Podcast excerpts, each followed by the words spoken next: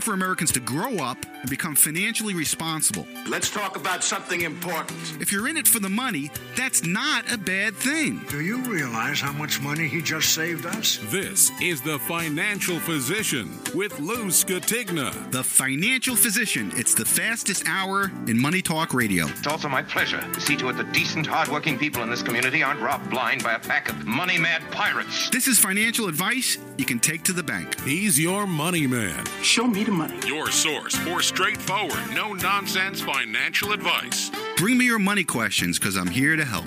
And now, here he is, the financial physician, America's money doctor, Lou Scatigna. Hello, my friends. How are you? I hope you're doing well, and thanks for taking time out of your day to join us for today's edition of The Financial Physician. My name's Lou Scatigna, certified financial planner. We get together twice a week. We have the podcast Sunday morning, and um, our podcast, midweek podcast, comes up Wednesday. More and more of you are joining us for the midweek podcast as well. Thank you for that. Hopefully, you're doing well. Uh, it's uh, almost Labor Day. Could you believe it? Summer's almost gone. It's incredible how time is moving. Uh, before you know it, it's going to be Halloween, Thanksgiving, Christmas, and we'll be in 2024, the next election year. Lots to talk about today. Uh, later in the program, we're going to talk about uh, the BRICS Summit this week. Uh, they're expanding and adding major oil producing nations, which is a big kick in the pants for the United States. We'll go over that. Uh, more examples of banks behaving badly, um, being charged, uh, actually being fined for crimes against their uh, customers. Did you know that this month um, is Chest Feeding Awareness Month? Yes, that's right. Chest Feeding Awareness Month. We're going to go over that. Uh, this week was the Republican debate, and the winner of the debate was the person who wasn't there, Donald Trump. Uh, also, uh, Donald Trump turned himself into Georgia, to Fulton County, uh, where this outrageous lawsuit against him is being um, uh, pushed. Uh, we'll talk about that. Uh, we'll also talk about the mugshot for the ages, probably the most um, looked at mugshot in the history of mankind, uh, and it's only been a couple of days. Um, Trump had also this week an interview with Tucker Carlson, which I think is up to like 300 million views or something like that.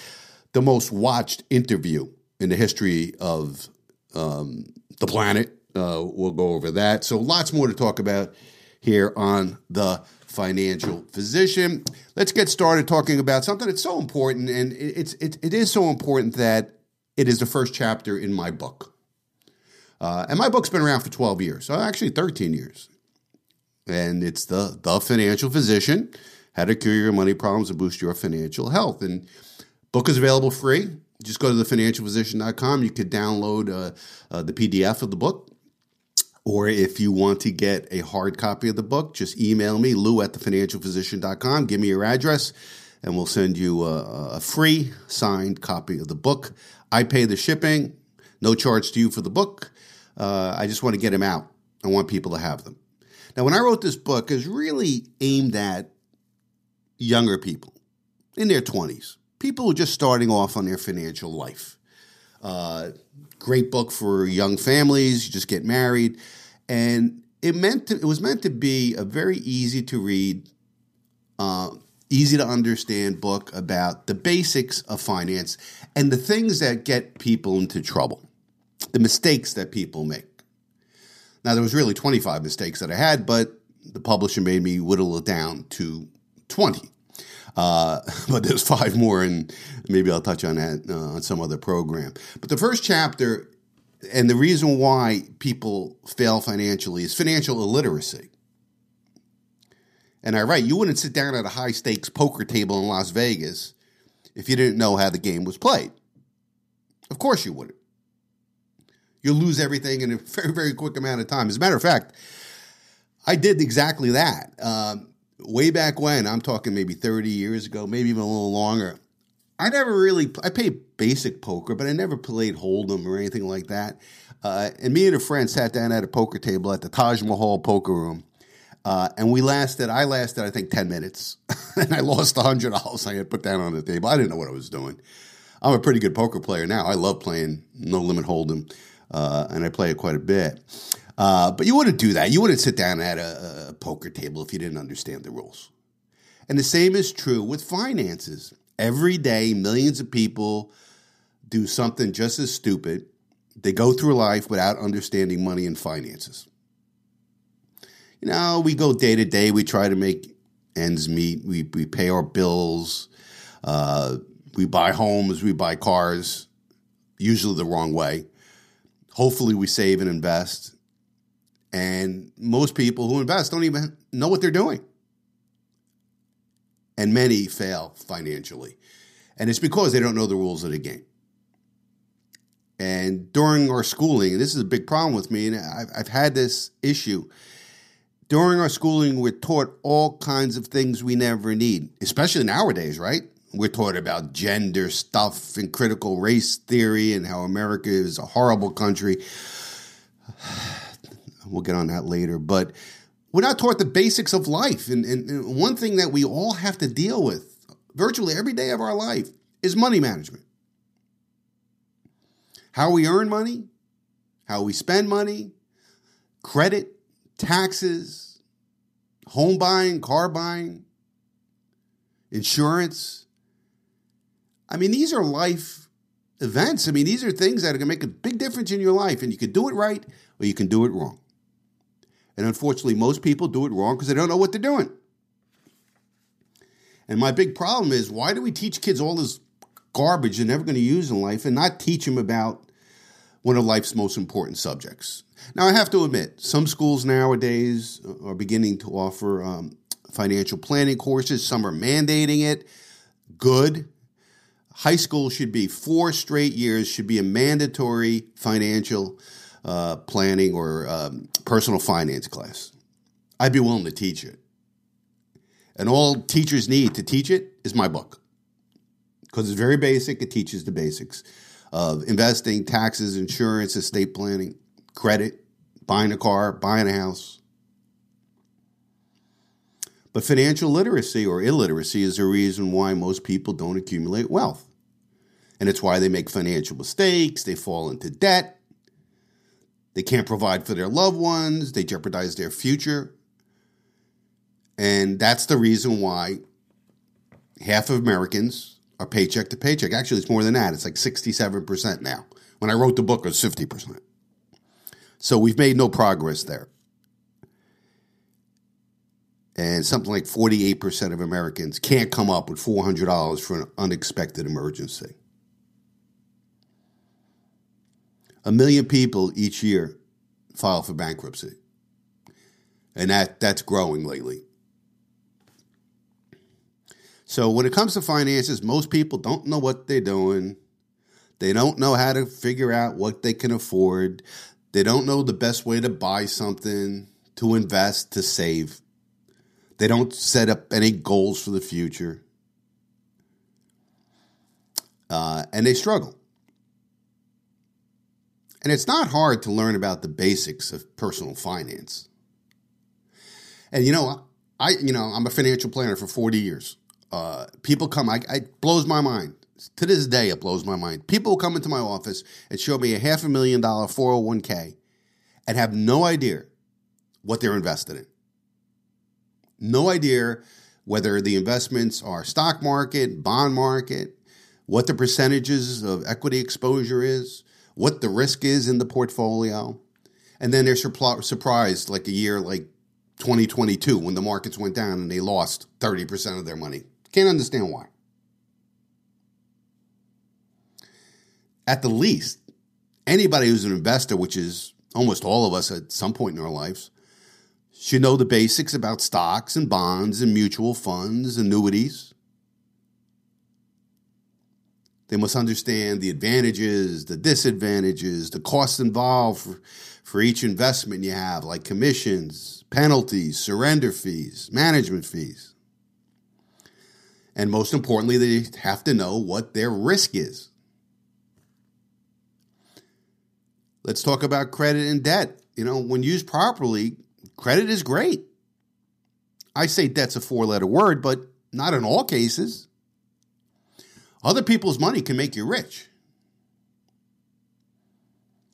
Example of, of good credit or good debt is uh, low interest fixed rate mortgages that you use to acquire an asset like property that will increase in value over time. Now, mortgage rates now are the highest they've been in 22 years at seven and a quarter percent. Uh, maybe now's not the time to, to, to consider that good debt. But how many years do we have mortgage rates under 4%? That was free money, basically. So many people, they'll put down 20% of the price of a property and they'll borrow 80%. Now, of course, if you could use cash, that's always best. If you could borrow less than 80%, that's better, of course. But it's an excellent use of credit. It allows people who are relatively young, that don't have a whole lot of savings, to finally purchase their, per- their first property. And after that, as you trade up, your equity builds in your property. You can continue to afford uh, bigger and better homes. Is that a smart thing to do for the long term? Probably not. But it's a way of getting started. Now, I say credit card debt is um, the worst debt you possibly could have. We all know that. It's cancer to the financial body, to use a financial physician analogy, to use a medical analogy. And unfortunately, credit card debt in America has hit record highs. As more and more Americans, because of their financial illiteracy, have no choice but to use plastic to get by these days inflation is is eating away uh, our ability to to feed our family, to fill our cars, to pay our bills, and unfortunately, the last um, place to go is credit cards.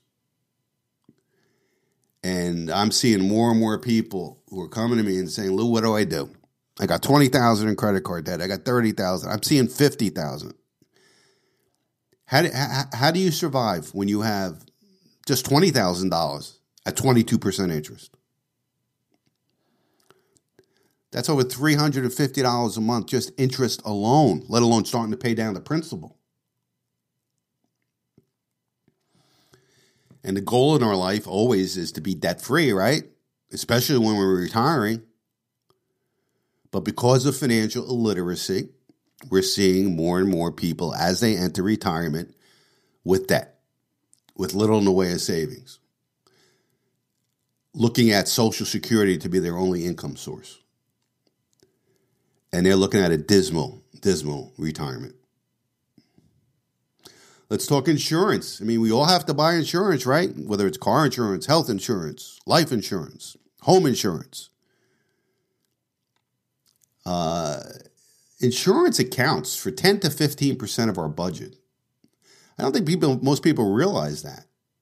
Actually, nowadays, if you're paying for health insurance out of your own pocket, it's much more than that. And um, you don't have to be an expert on insurance, but you should learn the basics of insurance. Most people I see either have too much insurance or too little insurance, never just the proper amount. We're lazy. Uh, we don't do our homework. Most people don't shop around for the best premiums. You know, Geico was right with that commercial. You know, 15 minutes or more or less could save you on car insurance, but it could also save you on homeowners insurance and health insurance. But the last thing most Americans want to do is go online and start shopping and comparing insurance policies.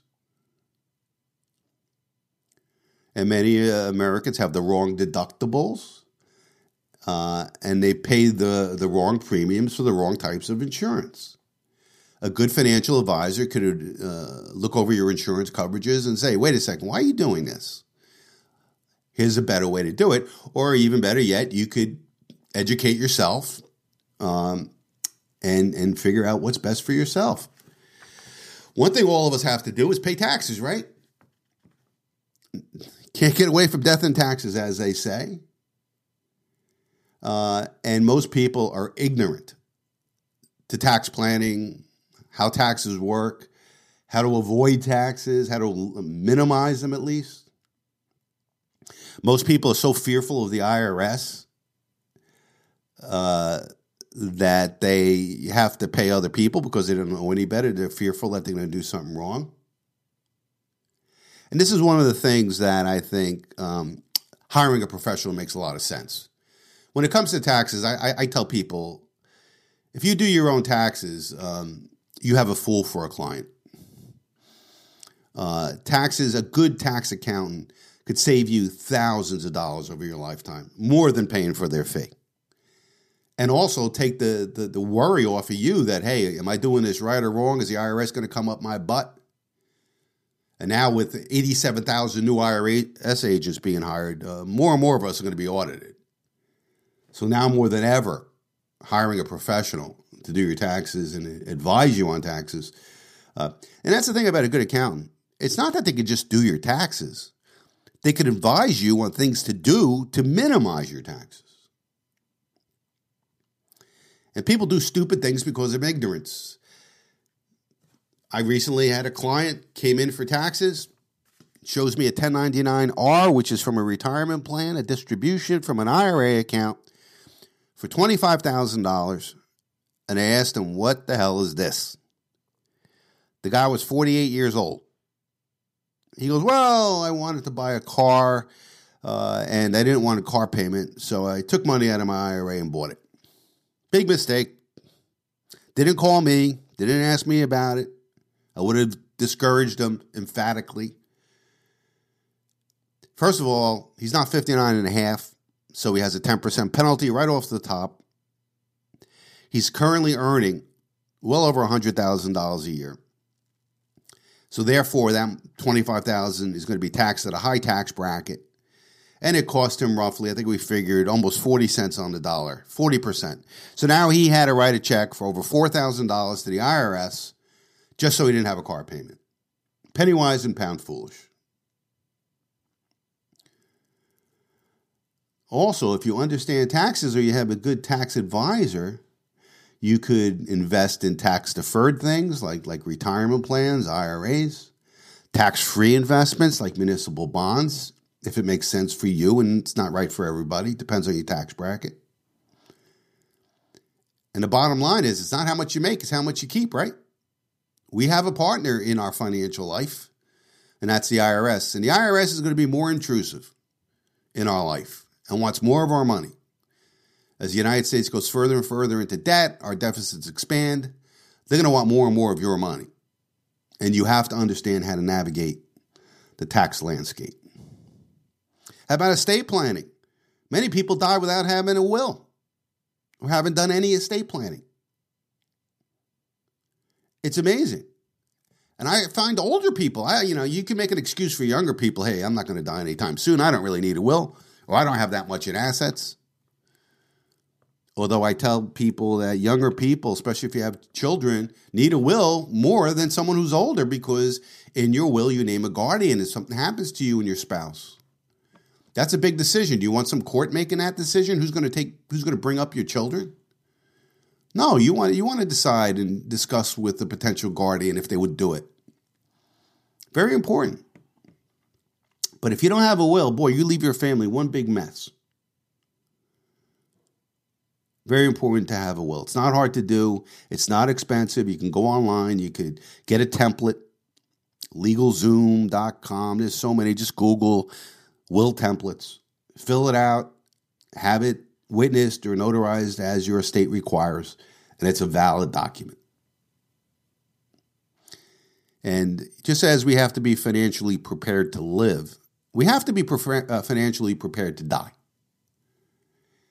And many people don't want to face the fact that they're going to die sometime. They don't want to do their estate planning. They don't want to face their morbidity.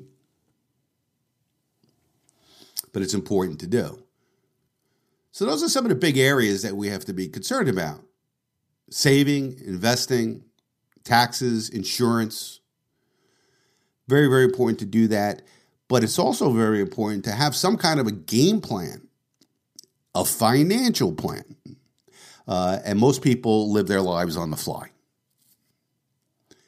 If they could save some money, they do, but usually they can't and they don't. Most people don't say, I'll save 300 every month, put it into a mutual fund for the S&P 500, and that'll pay for my retirement. Why not? That's a plan. They don't put money aside for their annual vacation, so instead they charge it on high interest credit cards.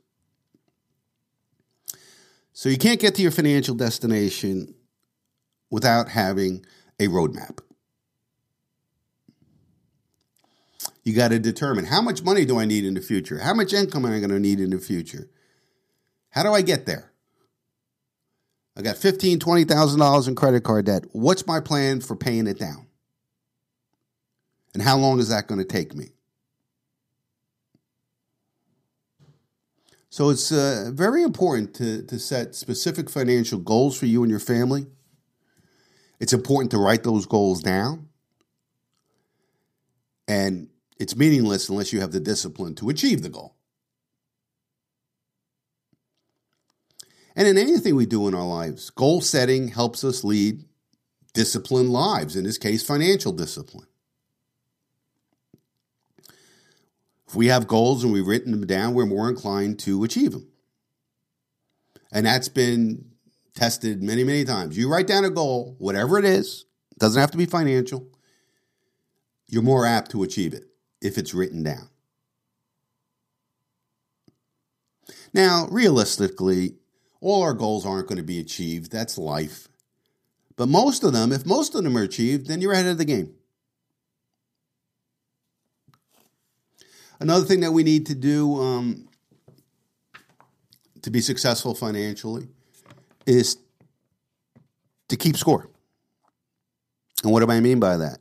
Uh, is periodically, at least annually, put together a net worth statement. Hmm? Very few people do this.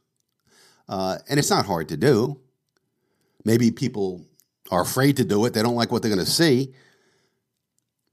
But a, net's, uh, uh, a net worth statement is a financial report card. It tells us where we are today, and we can compare it to where we were a year ago or six months ago. And it's not hard to do. You take a piece of paper on the, on the left side of the paper, you write all your assets, money in your savings account, money in CDs, money in your IRA, money in your 401k, the value of your home, the value of your car, the value of anything you own. Add them all up. At the bottom of the page, put total assets. On the right hand of the page, you put all your liabilities, which is a fancy name for debt. Who do you owe money to? First of all, mortgage. What's the balance on the mortgage? And what's the interest rate? Car loans. What's the balance on my car loan? What's the interest rate? Also, you want to put the monthly payment in, brackets for your mortgage, for your car payments. Credit cards. This is the one that's the worst. And we hate to see it on a balance sheet, on a net worth statement. I hate to see it. Write down your credit cards, write down your balance, write down the interest rate. And when you see it, when you write it down, uh, it'll kick you in the face. And write down how much you're paying per month on it. And any other debt you have, student loan debt, you know, I mean, debt is debt. Just write it down, total it all up. That's your total liabilities or total debt. Hopefully, your liabilities, your debt is less than your assets. To determine your net worth, subtract your debt from your assets. Hopefully, it's a positive number, as I said, and uh, that's your net worth. So, if you were to liquidate and sell everything you owned, paid off all the debt you owe, what's left in your hand? Now, if it's not a positive number, you're you're in a bad financial place. Uh, and that means you owe more money than you own anything. So you're insolvent. You're bankrupt. Does that mean you're done? No, it means that you have to do things going forward to reverse that. And that means paying down debt, saving money, Now, one of the ways you get to that, and one thing about the, the net worth statement is that you compare it year over year. How does your net worth statement go up? How does your net worth go up? Well, one or two things or both. Your savings and investments rise in value, and you're paying down your debt. It's not complicated. In my book, I have a template here so you could figure out your net worth. And a good time to do it is, well, if you haven't never done it, you can do it now. But on New Year's Day is when I do it for me and my family. But I pretty much know my net worth. I actually calculate it probably every six months. Now, it's a lot more fun to, to do your net worth statement when you know it's going up. Uh, it's real easy, it's a pleasurable thing to do. But when your net worth is going down, uh, you kind of try to avoid negative things, right?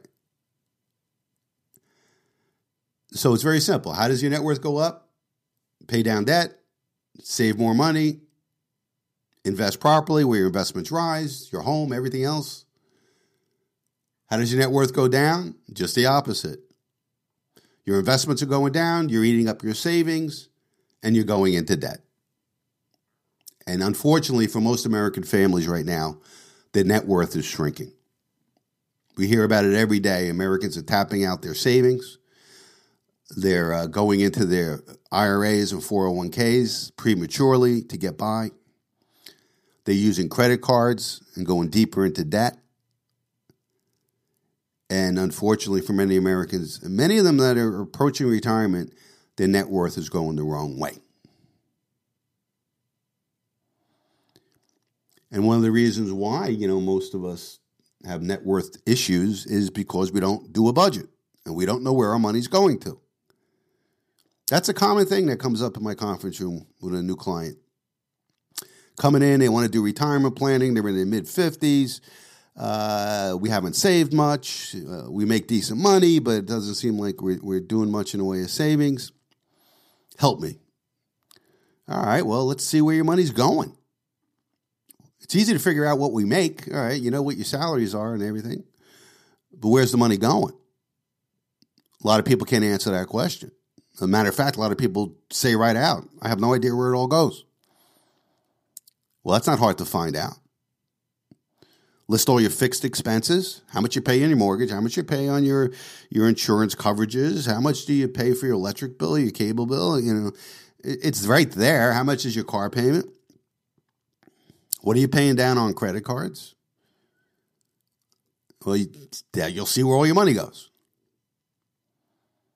And just like the net worth statement, you know, top of the page, you write all your income sources. That could be salary, interest, dividends, rent if you own a rental property, anything that comes into your life. The bottom of the page, list all your expenses. Total both up. Total all your income, total all your expenses. Now, with income, you have to have, you know, you have to put down after tax income. Because remember, we were just talking, it's not what you make, it's what you keep, right? What you bring home. Total up your income sources, subtract your expenses, and hopefully that's a positive number. But unfortunately, for at least half American households, that's a negative number right now. Meaning we're spending more than we're bringing in. And that only leads to one thing debt. If we're spending less than we're bringing in, that leads to one thing savings, investments. You see, people, these things are not complicated. You just got to know the basics of it and be disciplined. And one of the ways to do that is stay up to date on finances and the economy. Pay attention to the economic reports that, that come out in the media. Now, you know me, I've, I've said for, for many, many years, long term listeners to the radio show, I don't trust any of the government numbers anyway. They lie to us on everything. But you'll get the gist. Is interest rates going up? Yes, they are. Is inflation going up? Yes, it is. Is it 10% or 6%? Well, that's not as important as to know that it is. And, and things are always changing. And when they do, they provide money making opportunities for those who see it coming and those who are prepared to act. So follow the news and finance. Listeners to this program, well, you're already doing that because every every podcast we do here now twice a week, we spend the, the first half of the show talking about current events when it comes to the economy and money, and we talk personal finance. Second half of the show, we talk about politics, which is also finance because it all affects everything. Once in a while, I get an email from somebody, Lou, you're supposed to be a financial show. Why are you talking about what's going on in Washington and politics? One has nothing to do with the other. Absolutely, it does. It has to do with your tax policy. It has to do with your health care. Uh, it has to do with inflationary policies. So don't say that what happens in, in politics doesn't affect you, uh, your money. That's that's totally the opposite. And uh, one of the things that we really need to do to be successful financially, really, is to remember what your mother and grandmother used to tell you. Don't spend money you don't have. I never bought anything until I saved up and was able to buy it. Well, those are rules to live by today.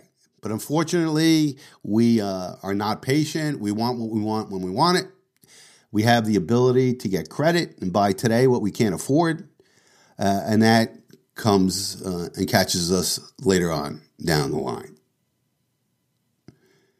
Um, so, what do you do to gain financial literacy? You know, there's plenty of books and publications on finances. Uh, and a lot of people think that reading books on finances is boring. It's hard to read, it's financialese. Well, I'll start with my book. It's not boring. It's not hard to read. It's easy to understand. People have told me who picked it up say I read it in a whole one sit one sitting. That's how easy it was to read. As I said, keep up with the financial news.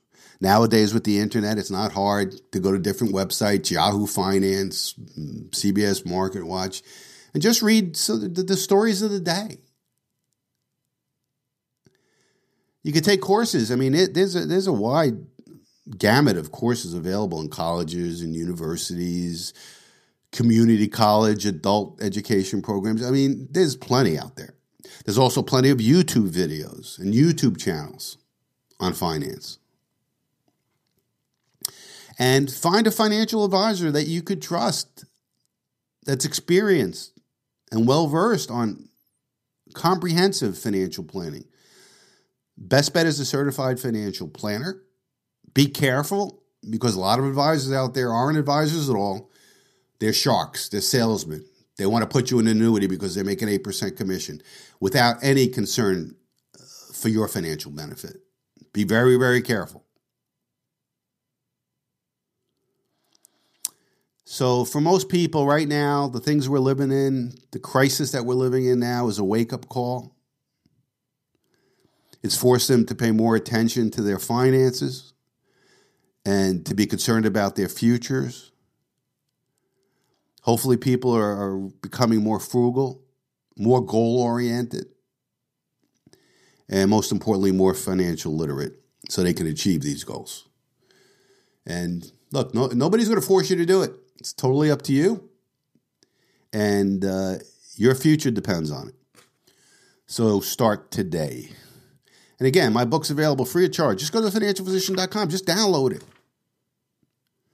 If you have young, you have children who are getting married now, they're in their 20s or early 30s, get them a copy of this book.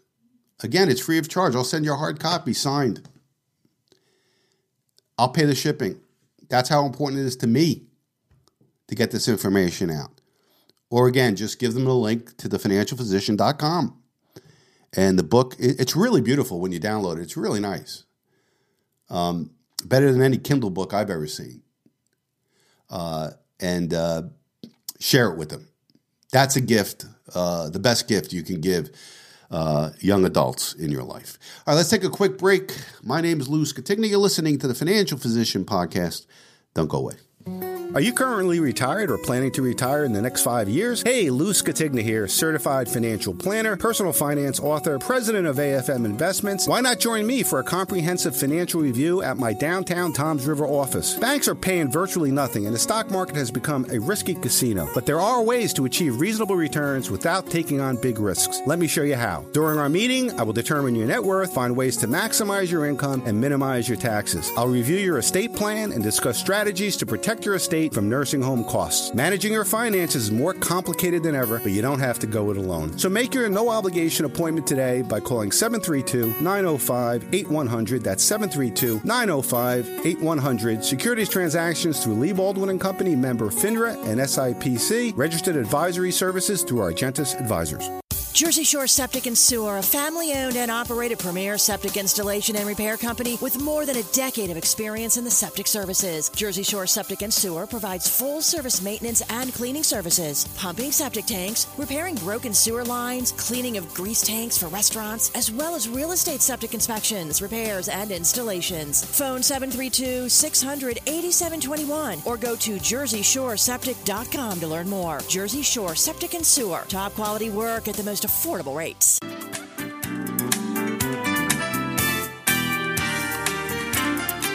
Recently, somebody asked me, "Lou, what's with that uh, commercial you're on about this sewer and septic company?" Uh, and to be quite honest with you, that's my son Matthew's company. Um, I'm very proud of him. He's built a really nice business. Um, in three years, uh, he worked in the industry for a long time and wanted to go off on his own and um, started from scratch and, and, built a very, very successful septic and sewer business. And uh, his customers love him. Uh, and he's very reliable. And I highly recommend if you need any septic or sewer service, um, he's the guy to call. He's, uh, he's a good kid, and uh, people love him. And I think you'll find his services uh, as professional as they come. All right, let's get back to the financial physician. We get together again Sundays, or we op- we upload this Sunday program by 9 a.m., usually by 7. And our Wednesday program is uploaded by 4 o'clock in the afternoon. If it's not up at 4, it's going to be up somewhere before 5. You know, you know I'm running a financial planning practice. So, uh, in addition to producing uh, three hours worth of uh, podcast each and every week. So it's a quite a bit of work to get it all done, but uh, I, I, endeavor as best I can to get the Wednesday show uh, up by four o'clock. And so far, so good. We've been able to do that. So join us for our midweek podcast because uh, not everybody who listens to the Sunday show listens to the midweek show. It's just a matter of habit, I guess. You're used to Sunday morning at nine o'clock. The podcast is available. You listen to it going to church, or you listen to it having breakfast with your spouse, or whatever it is, kind of a tradition for you. Uh, and the Wednesday show is a little different, uh, but it covers the same things. Uh, we talk money markets, politics, as we do on this program, uh, and things that I talk on about on uh, the Wednesday show. I don't recover it on the Sunday show. It just would be redundant for those of you who are going over. Uh, but right now we're about I don't know fifty five percent of the people who listen to the Sunday show. We get as many downloads of the Wednesday show, but hopefully more and more of you will listen because I cover some important things uh, on the midweek podcast, just as we do here each and every Sunday on the main podcast. Anybody wants to get in touch with me, very simple. Just send me an email at lou at the financialphysician.com. Lou, L O U, at thefinancialphysician.com. Something you want me to cover on the show, personal finance question you have that I can help you with. Love to help our listeners uh, or you want to send me a link uh, to a topic or an article that you think I should know about maybe report here on the program, love all your emails. I answer each and every one. If I don't, I just didn't see it, send it again. Uh, and some some emails wind up in my spam folder, and I got to be more diligent and looking in my spam folder to see if, if some of those emails went there. But uh, I see almost everyone and I love your emails. Many of you have great comments about the program. Uh, some very, very um, good suggestions about things I should cover, and I get a lot of links uh, to articles and topics from you guys, and I appreciate that. And many of it, much of it, gets it makes its way on the program here. That's Lou at thefinancialphysician.com. If an email won't work for you and you'd rather just give me a call and have a conversation with me, uh, my phone number at my office is 732 905 8100. And I offer a free comprehensive one to one and a half hour consultation with any of our listeners. Uh, we go over every aspect of your financial life or a specific topic that, that that's affecting you now. I had a client in this week. They inherited some money for the first time in their life. They need a financial advisor. So we dealt with that. Other people are getting close to retirement and they want a full review and they want a full plan of action. Some people come in, they have tax issues that they, they need done as an accountant. Obviously, I, I'm available to help with that. Some people are coming in because they're at the end of their lives and they want to make sure their estate plan is complete and correct. So uh, it's up to you what you need from me. Uh, but again, we'll spend an hour, hour and a half together. You won't get a bill from me. Um, and uh, certainly, you know, the goal here is for you to become our client. Uh, and uh, so many of my listeners, my, my entire client base actually came from the, the radio show and now the podcast. I mean, that's the way I built my business. You, you listen to me on the radio. If you have comfort uh, with me as a, radio talk show host and personal finance advisor, uh, you come in, uh, and uh, I love to make you a client. Uh, whether it's a tax client, an investment client, financial planning client, uh, love to do that, and that's the process. Come in, we'll have a comprehensive review, and then you decide whether or not we decide together whether or not it makes sense for us to go forward together um, as uh, as your planner. Now, I've been mentioning to you for for years and years and years that the government data uh, is always circumspect and is always to be taken with a grain of salt. And the one stat that comes out each and every month is the monthly payrolls report. And that comes out the first Friday of every month for the previous month. And the Bureau of Labor Statistics or the Bureau of BS uh, will come out with a number of how many jobs were created in the month or lost as a result of people hiring or firing. And it seems that over the last year or so, year and a half, the numbers have been significantly higher every single month than economists' expectations. Sometimes extremely above economists' expectations, which always tells me there's something wrong here with these numbers. And every single data point in economic numbers that been coming out from the Biden administration ends up being revised lower eventually. And that's what they do. They'll come out with a headline figure the economy created 350,000 jobs in July. And then in November, they quietly revise it down 100,000 jobs. And that happened again this week. Is that they lowered previous payrolls 306,000 than previously reported. Now, you won't hear that on the financial headlines, okay? You don't hear about the revisions. You only hear about the headline number when it comes out and Biden comes out and says Bidenomics is working. Look, we hired 300,000 people. I've created more jobs in history.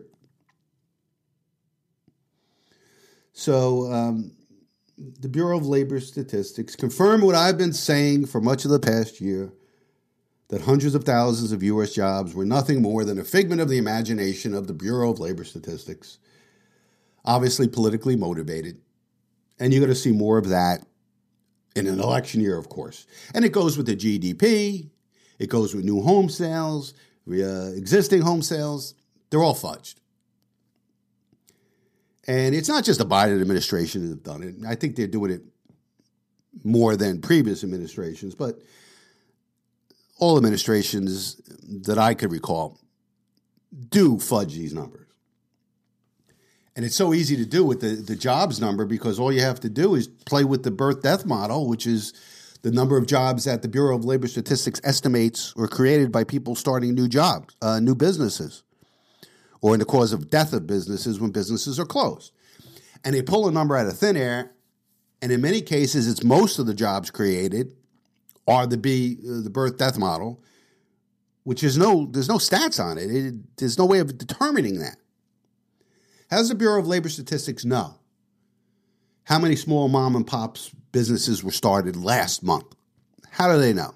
And how do they know how many people each one of those businesses hired? They don't.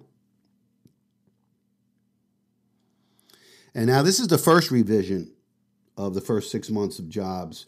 Uh, there's going to be a second revision in November uh, or December, and and I, I expect another 600 or 650,000 jobs to be eliminated uh, or revised lower. Again, without any fair fare whatsoever.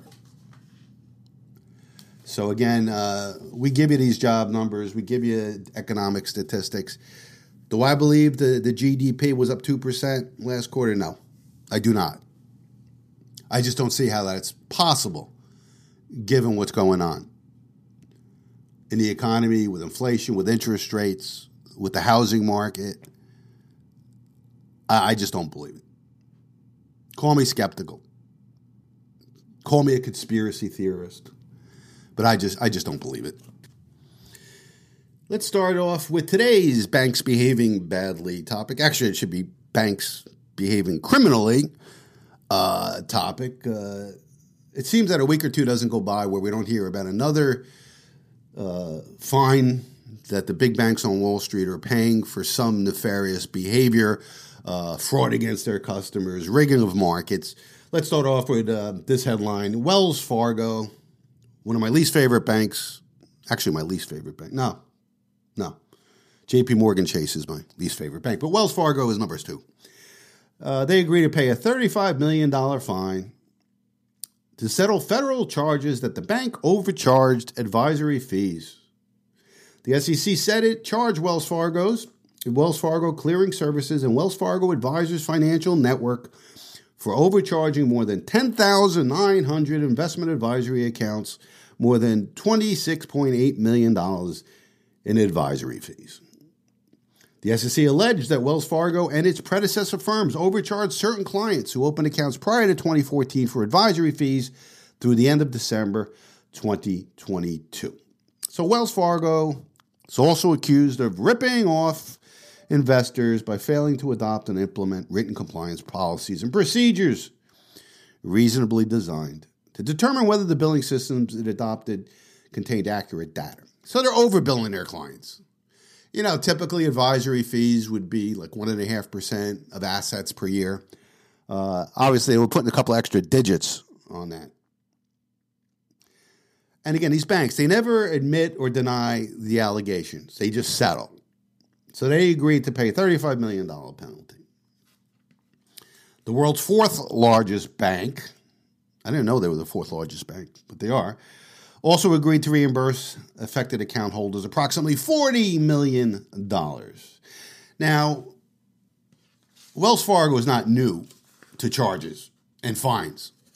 If you recall, few years ago, they were charged, what was it, a billion dollars or more? They were opening up fictitious accounts for clients. They will open up extra credit card accounts and charging fees to these to these clients. I mean, outright fraud. And I hate banks; they hate me. Um, I tell people so often on this program, I wouldn't have my life savings in any of these major banks. You got to be, you really got to have your head examined.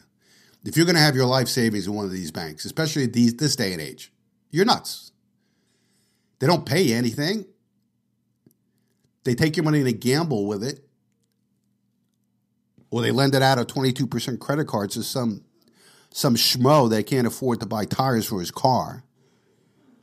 And uh, uh, we keep, we put our life savings in there so they can give us a fraction of a percent and and possibly close their doors in a financial crisis. Uh, and then they will defraud their customers. You got to be nuts. Well, here's my least favorite bank JP Morgan. Here's the headline Two former precious metals traders at JP Morgan Chase were sentenced today for engaging in fraud, attempted price manipulation, and spoofing as part of a market manipulation scheme that spanned over eight years, involved tens of thousands of unlawful trading sequences, and resulted in over 10 million in losses to market participants. Greg Smith, 59 of Scarsdale, New York, was sentenced to two years in prison and a $50,000 fine. Michael Nowak, 49 of Montclair, New Jersey, was sentenced to one year and one day in prison and a $35,000 fine. The quote, the defendants used their positions as some of the most powerful traders in the worldwide precious metals markets to engage in an egregious effort to manipulate prices for their benefit. Now, there's been talk in the precious metals market that manipulation has gone on for 25 years there. And I've said it all the time. I watch it every day. Every time the precious metals start to go up, boom, out of nowhere, they get knocked down. I see it all the time. Yeah, people, the financial commentators are saying, oh, that's a conspiracy theory. That's not true. Well, here's another example of the markets being rigged. And this is not the first time JP Morgan has been convicted or settled uh, a case regarding precious metals rigging and manipulation. And that's what these banks do. Banks, Wall Street investment banks, are the mafia. They're organized crime. And we see it all the time. I was hurt recently. I have a, a, significant investment in a tech company. And apparently, big Wall Street banks have been shorting smaller companies, naked shorting them, not borrowing the stock and selling them, basically counterfeiting shares and pushing shares down. And that's how you make money when you're short. You sell it at a dollar, you push it down to 30 cents, you buy it back at 30 cents, and you make 70. But you're stealing money from legitimate investors who own those stocks.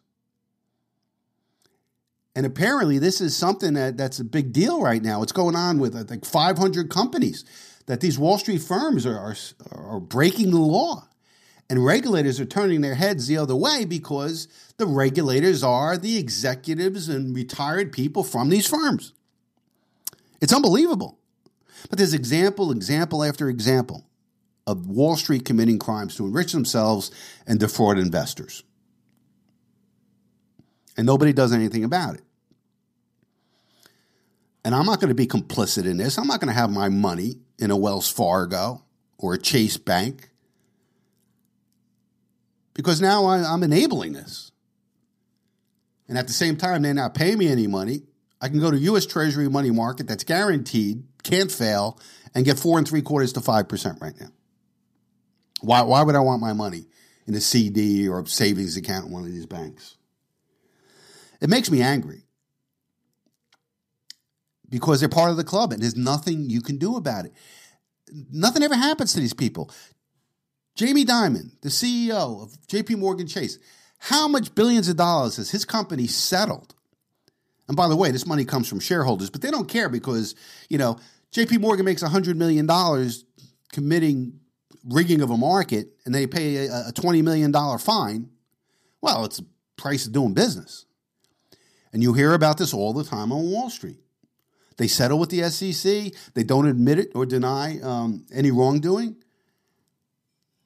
They, they settle for a fraction of the ill gotten gains. And it goes on and on and on because there's a revolving door between Wall Street and the SEC and the Treasury Department. And rarely is it fully prosecuted. And, you know, again, Jamie Dimon, worth a billion dollars, gets his bonuses and his multi million dollar salary, never is penalized for his company's crooked behavior. It's unbelievable. Must be nice to be in the club. You know, some of these Wall Street trading houses don't have one day that they lose money. How is that? Not one day does a trading desk ever lose money in a Goldman Sachs for an entire quarter. 70 days of trading. I wish I could trade like that. Well, it must be nice when you have inside information, you front run trades, you rig markets. Must be nice. And nothing ever happens to these companies. But you have the power. I mean, look what's happening now. The silent majority are voting with their pocketbooks.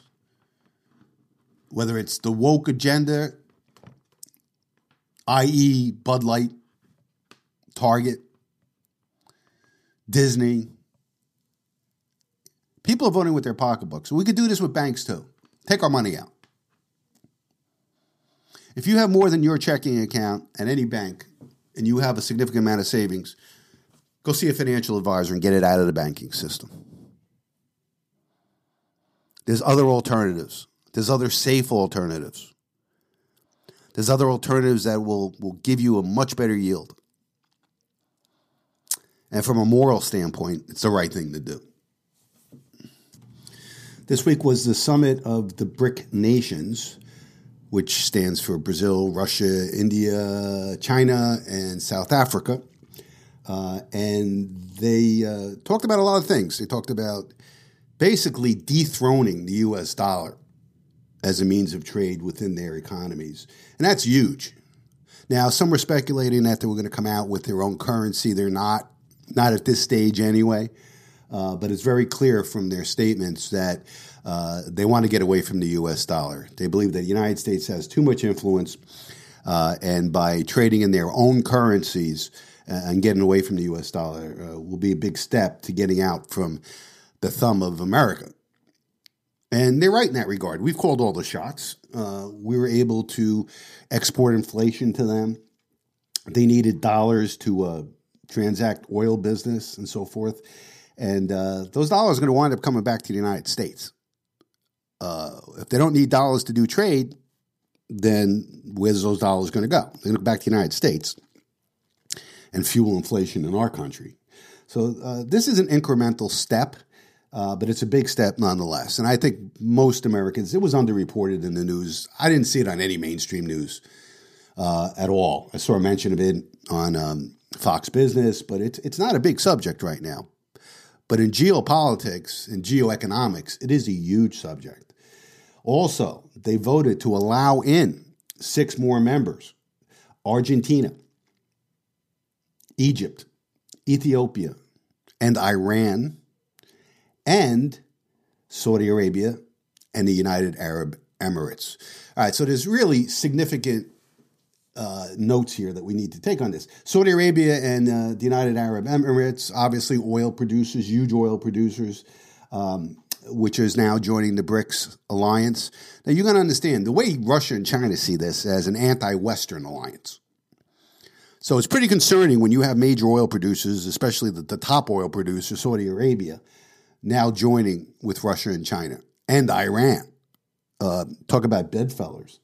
Um, Iran is also obviously an oil producer and certainly an enemy to Israel and the United States, uh, and they were welcomed in to the BRICS. Uh, that should uh, make your um, your radar go on right there. Argentina uh, is joining Brazil, uh, two large economies in South America uh, in the Western Hemisphere, also joining. And there's 40 other countries right now that have made an application to join them. So this is this is a big deal. It's pretty historic, and uh, it will have adverse effects on the United States, and and especially by having uh, three uh, of the world's biggest oil producers. Russia is one of the biggest oil producers in the world. Russia, United Arab Emirates, Saudi Arabia, and to a lesser extent Iran. Uh, you basically got OPEC moving towards Russia and China. Big deal. Uh, but more importantly, is that they're going to move to bring in more and more countries, more and more percent of the world GDP uh, under the BRICS umbrella. And ultimately, they're going to be using a currency backed by commodities and gold. And why this isn't being more reported, I don't know. But it is big. And they're trying to just end the United States' reign as a superpower, at least a financial superpower and uh, and there's nothing we can do about it. You know, in the past, when anybody tried to get away from the U.S. dollar, they died. Uh, ask um, Libya's Gaddafi. He was trying to get away from the U.S. dollar. Look what happened to him. But there's nothing we can do about that. The dollar has been the world's global reserve currency for about eight decades now. But really, oil in many ways is the real the real world global currency. You know, the world consumes 100 million barrels of oil every single day. And you know there's 6,000 products that are made from oil. So oil is a big deal. And that's why it's so important to understand that, you know, Saudi Arabia, United Arab Emirates joining with Russia and Iran, that's a good portion of world oil production. And as Biden's destroying our oil, uh, oil industry and energy industry, we're going to rely more and more on imported oil from these countries. What if they turn it off, like they did in the 70s? Those of us who are old enough to remember the OPEC oil embargo. There were shortages of oil. You could only get gasoline on odd days or, or even days based on your license plate. The price was skyrocketing. A lot of um, gas stations were empty. And we'll probably see that again. Also, those excess dollars that, you know, was going to Saudi Arabia from all the world buying oil from them, they were recycling it into US Treasury bonds. So that money was coming back to the United States in the form of we were borrowing it. And it was a big source of us financing our deficit and our debt. That's going to go away now if they're trading in local currencies.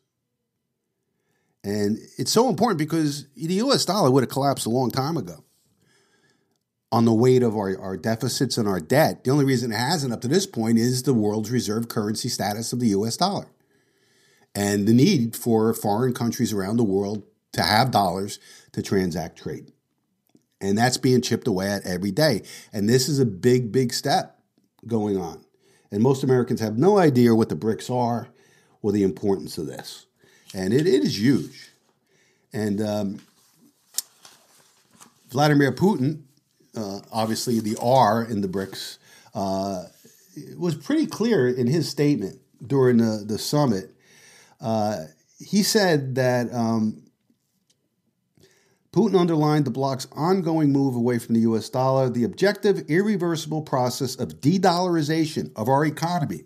Economic ties is gaining momentum, and efforts are being made to work out effective mechanisms for mutual settlements and monetary and financial control, Putin said. As a result, the share of the dollar in export import transactions within the BRICS is declining. Last year, it amounted to only 28.7%. So he goes on to say R5, meaning the original BRICS, has rightfully established itself in the global arena as an authoritative structure whose influence in world affairs is consistently strengthening. We are against any kind of hegemony. Heg, I always get, I always have trouble with that word. Hegemony promoted by some countries for their exclusivity and based on this postulate of new policy, the policy of continued neo-colonialism. So basically, he's talking about the United States and the hegemony of the dollar, meaning it is all powerful around the world and the mo- most important currency. So they're moving away from this. They're saying straight out that that's what they're doing. And I'm going to keep an eye on it because more and more countries are going to be joining the BRICS. And when they uh, come out with a commodities based currency, which they will, they're just not ready to do it now. Um, I'm going to want to own that currency. Certainly, I want to own that currency over the US dollar that's backed by nothing, and so will the rest of the world. And uh, that day, I can't even imagine. There's something called, uh, what is it called? Sandman? Project Sandman or Operation Sandman, where they're all going to get away from the dollar on the same day. They're just going to come out with an announcement that we're no longer trading in US dollars. And boy, that's going to be an interesting day for financial markets. Certainly going to be an interesting day for precious metals, which will skyrocket that day as the dollar collapses. But, you know, Americans, as I said, are ignorant uh, to these things, pay no attention to it. The media hasn't really said anything about it. They're too busy covering uh, Donald Trump and his indictments uh, to cover something as, as, as significant as this, at least from an economic standpoint. And as I said, even the financial channels weren't making a big deal out of this. But people in the know and know what this really means, economists and, uh, and, and, certain financial people uh, are out there saying that this is a, an earth shattering development. And we'll see as more and more countries decide that they don't want to be part of the crumbling West financial system, which is indeed crumbling because all the f- currencies in the West are fiat, meaning they have no backing whatsoever. So um, this story is not going away. I'm going to keep an eye on it. We'll also continue to report it here on the Financial Physician. I think it's one of the biggest financial things that have happened geopolitically and geofinance um, since the Bretton Woods Agreement.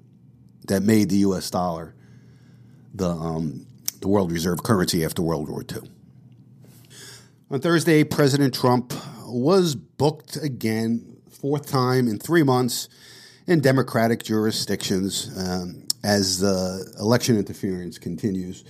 And uh, one day after the Republican debate, which he didn't take part in, we'll talk about that in a second, but it's really outrageous what's happening in America. The weaponization of the justice system must be stopped. It really must be. Now, of course, the Democrats in Fulton County, Georgia, which is Atlanta, here we have a prosecutor in one county prosecuting a past president of the United States, current frontrunner in the current presidential race next year. Uh, where does it stop? I mean, how many counties are there in the United States? 6,000? Are you trying to tell me that any prosecutor, any DA in any of these counties could prosecute a federal official, ex federal official, and interfere with an election? The Republicans don't have the guts or the castañas to do it because that would be wrong. but the Democrats don't care about being wrong. They never did. And justifies the means. That's all they care about.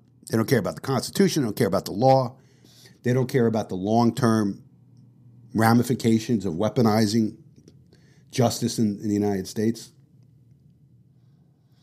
And uh, so they insisted on taking a mugshot like they did with Giuliani and everybody else and releasing it to the press. Not that Trump cared because he released it anyway. Came back to Twitter for the first time, what, in two years? And posted the picture. Now, the picture was perfect. Uh, it is a picture of a defiant man who looks pissed at what's happening to him and what's happening to the country. Uh, and I thought it was a perfect picture to use, use an adjective that uh, Trump likes to use. It was a perfect picture. And it conveyed a lot. And by the way, last I looked, uh, there was something like 250 million views on Twitter of that picture. People are walking around with t shirts with it on now. So it's a badge of honor for Trump supporters and MAGA supporters, and only solidifies his popularity with his followers, at least, or his base. But I'm telling you, um, we had a debate with the also Rans. Uh, terrible, terrible ratings. Nobody wanted to watch it. I watched it just because I need to know the stuff for you, and I have to comment on it. Uh, but it was a bunch of lame also rans. None of them have a chance of being president or being the Republican nominee. A zero chance. Uh, might as well called it the, the vice presidential debate because that's what they were doing. They were they were auditioning for a possible vice president run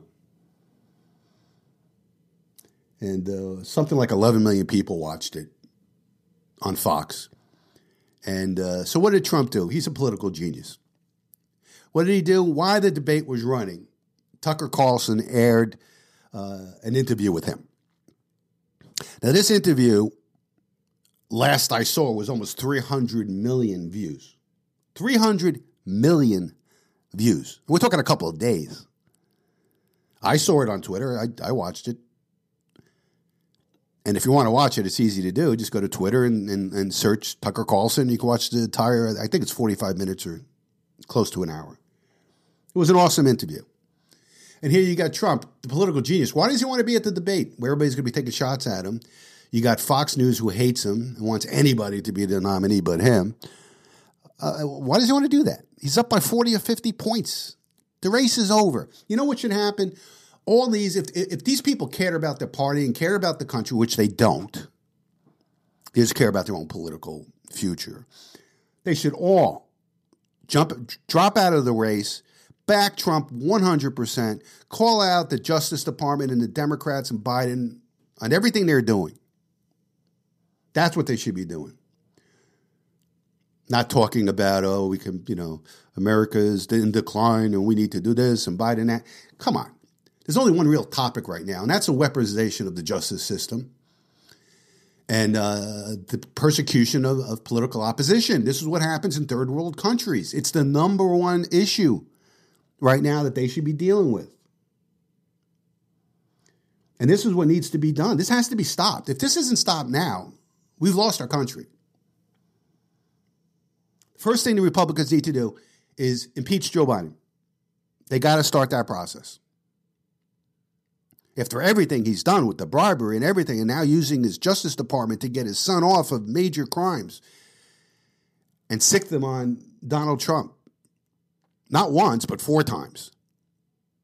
Don't tell me this isn't all coordinated between New York, Georgia, uh, and uh, Jack Smith, and, and, the Biden administration, and Merrick Garland. Also, Christopher Wray and Merrick Garland need to be impeached. All these people need to be impeached, including Mayorkas, who's opened up the border.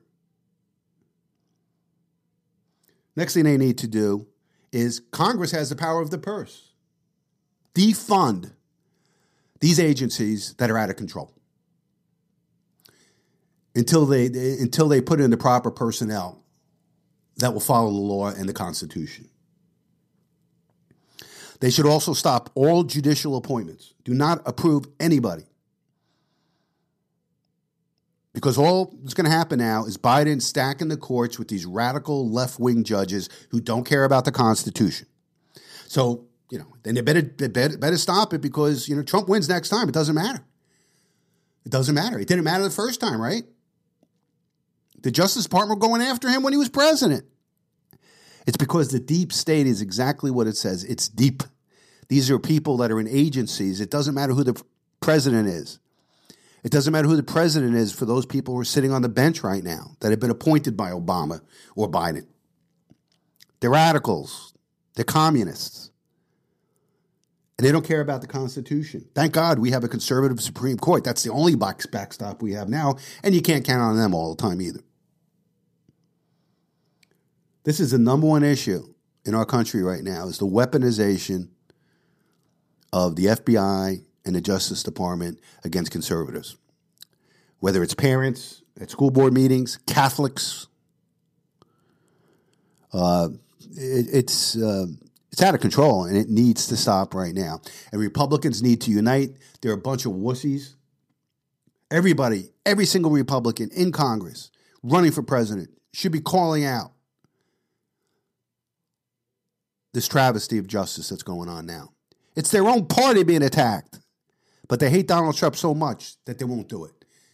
And they don't realize what's at stake here. And meanwhile, every day, uh, Biden is destroying the country. And uh, you got these seven or eight, whatever they were, Republicans going after each other. It's, it's, it's totally ridiculous. Now, in um, Tucker's interview, he asked him some really pointed questions, and, and, and Trump's answers were very interesting. He asked him uh, that, hey, they're going after you. They've been going after you for years on this and that, impeachment, this, indictments. Are you afraid of being assassinated? Is basically what he asked him, uh, which was a pretty amazing question. And I want you, I want you to hear Trump's answer. So, so the reason I'm asking you is I'm looking at the trajectory since 2015 when you got into politics, yeah. you know, for real, and then won. Uh, there it started with protests against you, massive protests, right. organized protests by the left, and then it moved to impeachment twice, right. and now indictment. I mean, the next stage is is violence. Is, are you worried that they're going to try and kill you? Why wouldn't they try and kill you? Honestly, uh, they're savage animals. They are people that are sick, really sick you have great people in the Democrat Party. You have great people that are Democrats. Most yeah. of the people in our country are fantastic, and I'm representing everybody. I'm not just Republicans or conservatives. Right. I represent everybody. I'm the president of everybody. I tell you, it tells you the state of our country when we even have to discuss the potential of Donald Trump being taken out, assassinated by the deep state. For it even to be discussed tells you a lot of where we are in America right now. And it's not a good place. And I'm telling you, I agree. I've been saying it on this program that if they can't get him out, they there's no way the deep state will allow him to be president again. And that's why you see all these indictments and this persecution going on. Raiding his house. When meanwhile, Joe Biden, uh, the evidence is just so high that he committed high crimes, bribery, influence peddling, treason, uh, but they're going after Trump. So it just goes to show they'll stop at nothing to make sure that he's not president again. And uh, hopefully he has good security, but if they want to take him out, they will. Uh, political assassinations have been done in this country before, and if they want to. So, you know, Trump running again, he's not doing it for himself, I'll tell you that, because he's giving up so much to do this. It's costing him over $40 million in legal fees so far, or more to come. And he wouldn't have been charged with any of this if he wasn't running for president again. Everybody knows that. Uh, so he's got nothing to gain here. He's been president. It's on his resume. He could say he was the president of the United States, the 45th. He doesn't need to do it again. But he feels he's doing it to save the country. But did you notice one other thing he said in that clip? He said, I am the president of everybody. He didn't say I was the president of everybody. He didn't say I hope to be the president of everybody if reelected. He said I am the president of everybody. I don't know if anybody caught that, but I did. Uh, I thought it was quite interesting. Let's let's listen to more of um, Trump's interview uh, with Tucker Carlson, the most watched interview of anybody in the history of the world. Let that sink in for a second. in two days, Tucker Carlson, who's been fired from Fox, doesn't even have a job in uh, traditional broadcasting or traditional media, uh, is um, interviews Trump. It has almost 300 million views in just two days uh, and counting. Uh, and it is the most watched interview in the history of mankind. Let's listen to more. And he talks about Biden here and his incompetence and his frailty. Because crooked Joe Biden is so bad. He's the worst president in the history of our country.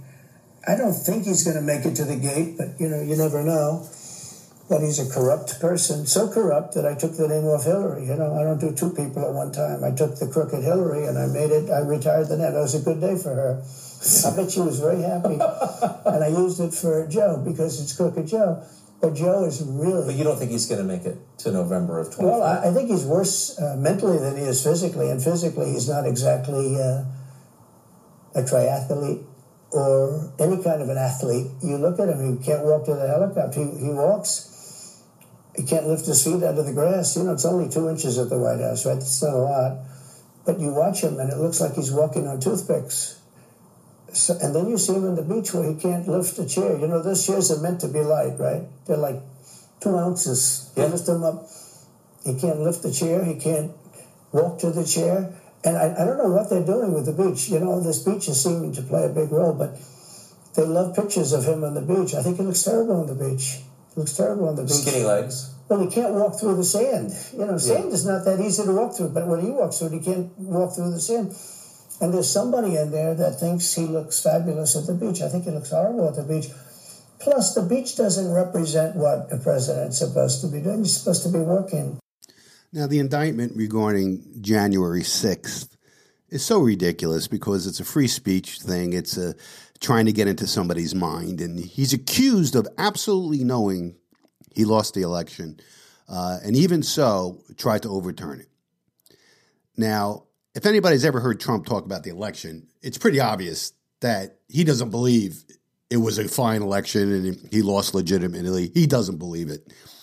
And they're going to try to make a jury believe that he believed it, which, how do you do that? I don't know. Uh, it's so ridiculous, the premise in the first place. Uh, but Trump believes wholeheartedly, to the core of his being, that his election was stolen. And he's absolutely right. How do you go to bed election night, winning Florida, Ohio, Iowa, uh, up by 180,000 votes in Pennsylvania, up 160,000 in Georgia, uh, and wake up the next morning and it's all turned after they stopped counting, which never happened before in the history of America. Uh, I don't want to litigate the election again, but uh, in my heart of hearts, I know it was rigged. I know it was stolen by the deep state who's going to do everything they can to steal it this time. They're trying to do it through election interference right now. I'm sure they got all their ballot harvesting and Dropbox all set to go. I'm sure they got their, their truckloads of, of fake ballots ready to go in all the swing states in the Democratic cities that are always used to overturn elections. Uh, but this is what Trump had to say to Tucker Carlson about the election being rigged. And you tell me that he, he doesn't believe this was stolen from him. I ran in 16, election in 16, and there was tremendous spirit. Uh, in 20, there was even more spirit. We got many millions, of, we got millions and millions more votes. You know, it wasn't even a contest. People said, well, what do you think of 20? I said, we did much better. We did. We got to base it on the number of votes. We got many more votes in 20 than we did in 16. But the election was rigged. It was a rigged election. But and with COVID, they use COVID to cheat a lot of different things, and we have so much on it. It's like so easy. We had judges that didn't want to look. We had people that didn't want to get involved. They would say, they put you, he's a conspiracy theorist if you say anything about the election. But I have never seen spirit like there is right now. Even coming down here, just uh, the people on the road that are just absolutely going crazy. And the reason is, yeah, I think they like me, and I, I know they love my policies. I hope they like me too. You know, a lot of people say they don't like me, but they like my. I think they like me. Sounds like a man who thinks the election was rigged, if you ask me. Uh, there's no doubt in Donald Trump's mind uh, that he feels this was stolen from him. How a prosecutor is going to prove what he was thinking was the opposite of that, uh, it's going to be impossible. But getting a conviction is not important. Uh, it's messing him up, interfering with the election, keeping him in courts all around the country during campaign season. Uh, that's what it's all about. Uh, they all know that even if a jury convicts him of any of these charges on appeal, they're going to be thrown out because they are so flimsy. Uh, but just the fact that we're in that state um, is a terrible situation. Also, you know, Tucker Carlson's asking him questions that you never thought a former president would be asked or uh, the front runner for the Republican Party would be asked. And he asks, you know, do you think we're close to civil war? And this is what Trump had to say about it. Do you think we're moving towards civil war? There's tremendous passion and there's tremendous love. Uh, you know, January 6th was a very interesting day because they don't report it properly. Uh, I believe it was the largest crowd I've ever spoken before, and you know some of the crowds I've spoken before. And uh, like July 4th on the mall, uh, I think they had a million people there. Uh, but I think that the biggest crowd I've ever spoken before was on January 6th, and people that were in that crowd, a very, very small group of people, and we said patriotically and peacefully, peacefully and patriotically, right? Nobody ever says that. Go peacefully and patriotically. But people that were in that crowd that day, very small group of people, went down there, and then you there are a lot of a lot of scenarios that we can talk about. People in that crowd said it was the most beautiful day they've ever experienced. There was love in that crowd. There was love and unity. I have never seen such spirit and such passion and such love. And I've also never seen simultaneously and from the same people such hatred of what they've done to our country. He's not wrong. I mean, people, his people, his base, do have a hatred to what's being done to our country. The weaponization of the justice system, wide open borders as we be being invaded from the south. Um, this crazy stuff going on in our schools with gender and, and critical race theory. People hate what they see happening to the country. Now he he uh, kind of was wishy washy on the Civil War concept and just basically said people have passion, and he's right. Uh, but uh, but anyway, it's um, it's true. The Trump campaign, uh, or one of the PACs uh, backing Trump, released an ad this week, which I thought was sensational. Uh, and it's about not Trump, it's about the people who support him. Every, average, everyday Americans of all walks of life. Uh, I wish you could see the video of it because it shows ordinary people wearing Trump T-shirts and hats and everything else from all walks of life. And uh, I thought it was a sensational commercial. Listen. They come from different walks of life, but all have one thing in common. They want their country back. Parents who want to take back control of their children's education. Veterans tired of being kicked to the curb. They believe in protecting the sanctity of life, securing our borders, standing for the flag, kneeling for God above, and an honest day's pay for an honest day's work. Hillary made fun of them. You could put half of Trump supporters into what I call the basket of deplorables. Biden called them a threat. The MAGA Republicans represent an extremism that threatens the very foundation of our republic. And DeSantis degradingly called them listless vessels. No, they aren't, Ron. They're great Americans who know there's one person who will always have their backs. I'm Donald J. Trump, and I approve this message. Pretty awesome commercial, if you ask me.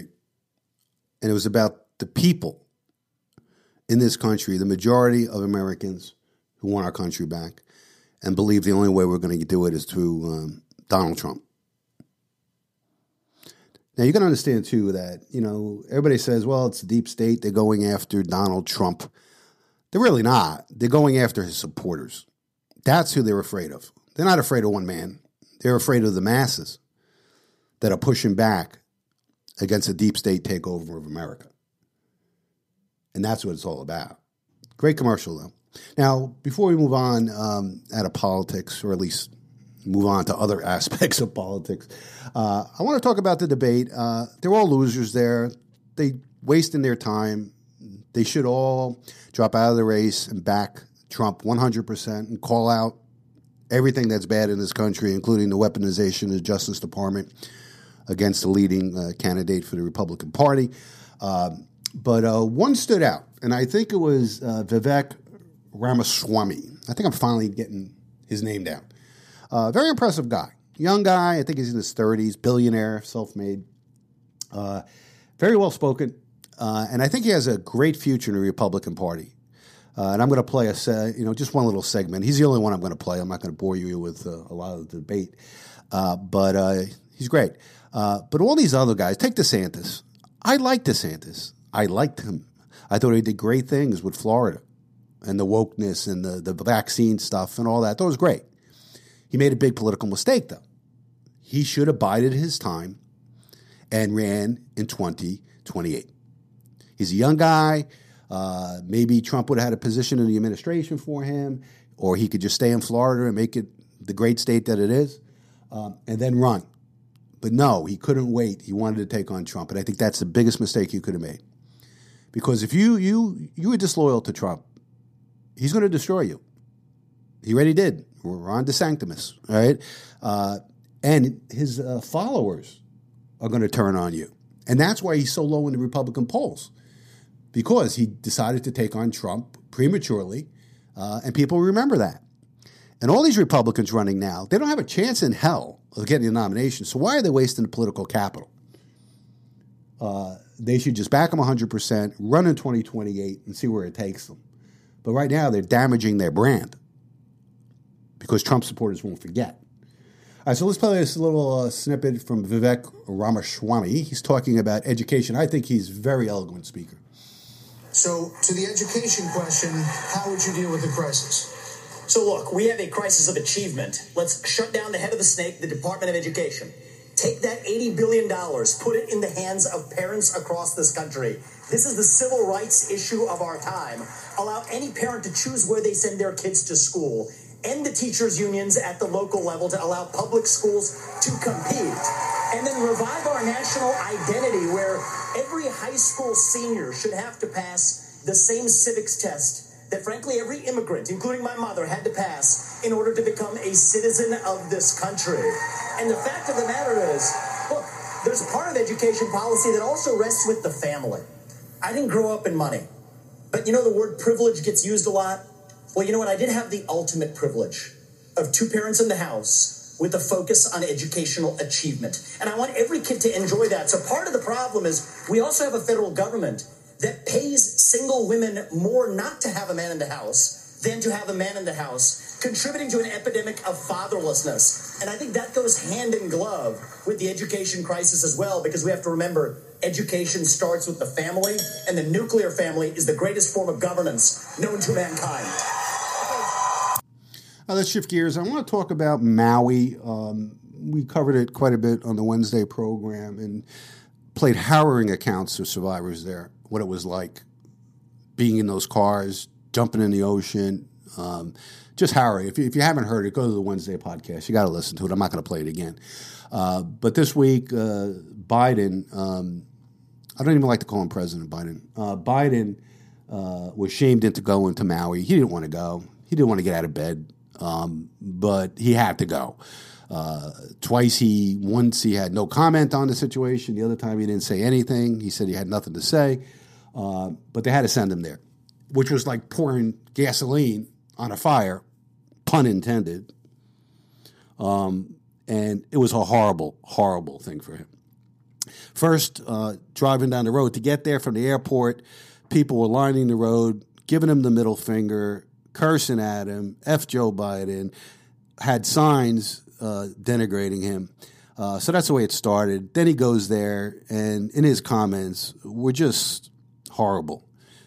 Kind of quipping jokes and um, making it all about him, trying to equivocate that uh, he knows what they're going through because, you know, back in 2004, there was a lightning strike by his house, and he had a small kitchen fire that was put out immediately. That he almost lost his wife, his Corvette, and his cat. Like that's the same as an entire family being incinerated in a car or a home, all the children that burned to death. And the scope of this is starting to become it's being covered up. FEMA's covering it up. Maybe they just feel that it's just too horrific. They can't they can't share it. I don't know. But something's going on down there. It's been 115 deaths uh, for a week now almost. They haven't changed it. Meanwhile, there's a thousand people missing. And I played a, um, a segment on Wednesday uh, of a guy who, uh, a testimony of a guy who works for the coroner's office. He said, we, we got 485 remains already. And when we say remains, it's bones, basically, burned out bodies that, that can't be identified. But they're still keeping it at 115. Uh, but what a horrific situation there. And uh, Biden w- w- was just horrible there. Uh, it did nothing. He would have been better off not going. And I, I like to say that it's because he's senile and that he's not really that callous, but he has a history of being callous his whole career. And this is what Newt Gingrich had to say about him, more about his frail mental state than anything else. Uh, he was on Hannity this week, uh, and uh, let's play it. Hey, with reaction, Fox News contributor, former House Speaker Newt Gingrich. You know, I look at the, the seriousness of this, and I watch this guy, and I can't even comprehend how people cannot see that he is not fit for this job. Never mind everything that he said, how embarrassing he's been. You know, the, the, oh, oh, some hot ground, man, hot ground here, man. And oh, I almost lost my 67 Corvette. I can really relate to what happened in, in Maui, really? Mr. Speaker, seriously? Look, I, I think this visit to Maui, frankly, is just plain frightening.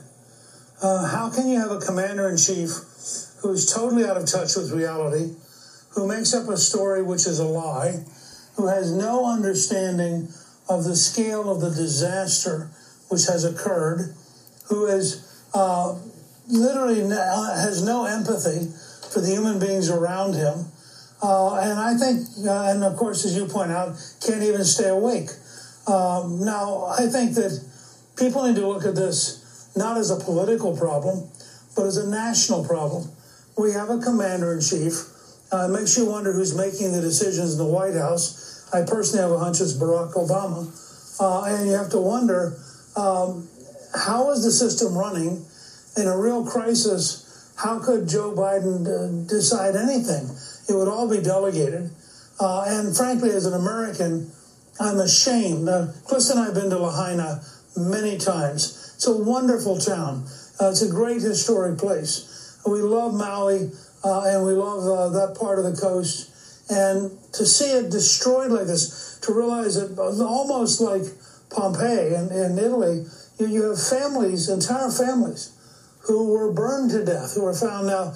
I, I saw one report that firefighters are having a very hard time psychologically going from house to house because the scenes of little children, the scenes of families who had gathered in the bathtub and the shower trying to find one last place where there was water.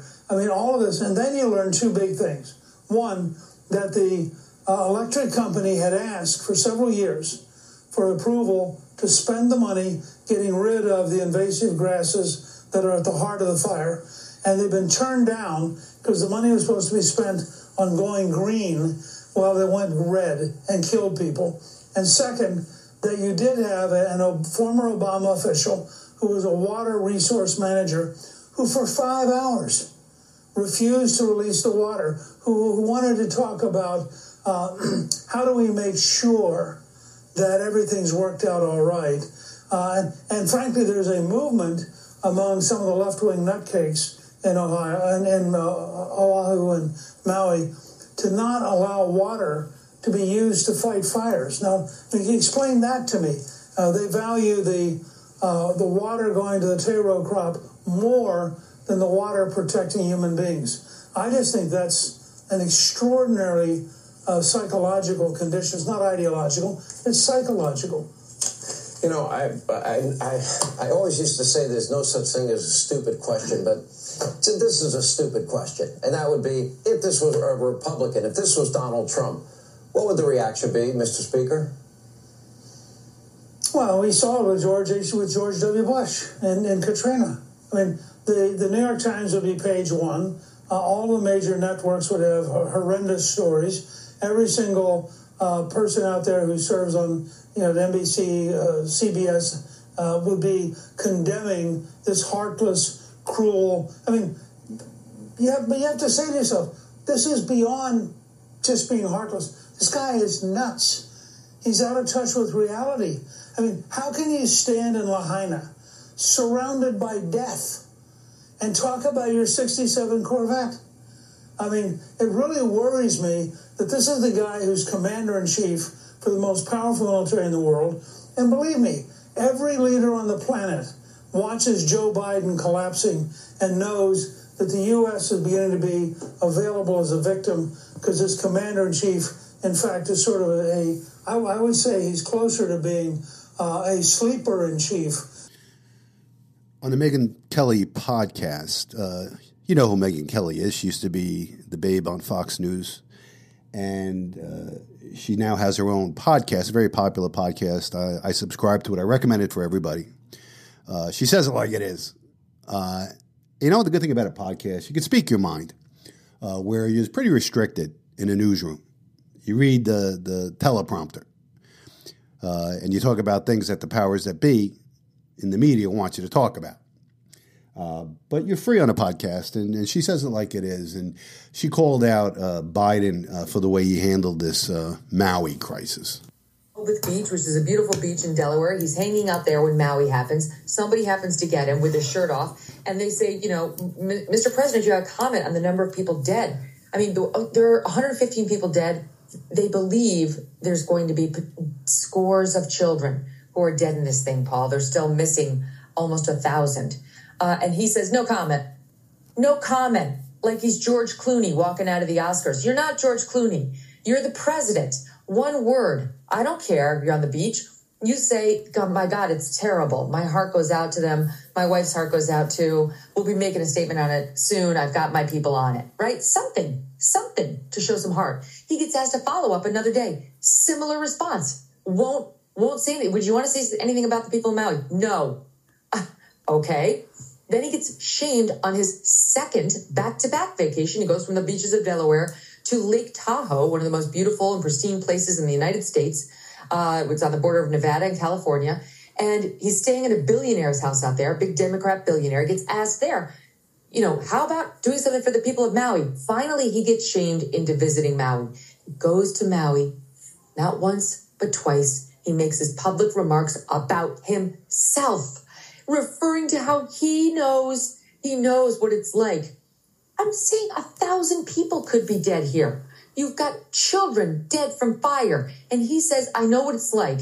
Our house almost burned down. My wife almost died. We pulled up the Associated Press report from 2004, said it was insignificant, said no one was in any danger, said it was a kitchen fire, which they got out on almost immediately. And then President Biden has the nerve to say, oh, almost lost my Corvette. No one gives a damn about your car. No one. Stop trying to compare your minor kitchen fire to this, the worst wildfire we've had in American history. But he doesn't have it. He doesn't have that heart thing that tells you, stop, for the love of God, stop. She's absolutely right. She says it like it is. Um, and I listen to Megyn Kelly every day. She's great. So, uh, one of the worst national tragedies in history. We have a president who doesn't know how to behave himself. Uh, it's just a terrible situation. Pray for these people. If you can, donate some money, not to the Red Cross, not to United Way. Uh, find a local charity. There's a lot of GoFundMe pages, even if it's 10, 20 bucks. Uh, if there's one charity worth giving to, it's, it's this. And we're going to follow this, and we'll obviously keep you informed on how this thing unwinds. And we find out how many people are actually dead there. Something's not right there. I just don't know what it is. All right, now more and more people are in government handouts. Uh, we've seen uh, food stamp uh, usage uh, increase tremendously over the last few years. Uh, in 2022, the Department of Agriculture SNAP program spending hit a record high of $119 billion, a six fold increase over the last two decades. In 2019, taxpayers were on the hook for 4.5 billion per month by December 2022, monthly food stamp spending soared to $11 billion a month. And that's because Biden's USDA cooked their books to hike food stamp benefits by 27%, the largest permanent increase in program history. And they bypassed Congress to do it. Uh, you know, Congress is supposed to spend money, but Biden always tries to find a way to get around it. Now, I came across a, a video of these people, obviously on government benefits, dancing around and telling you how great it is to get free stuff.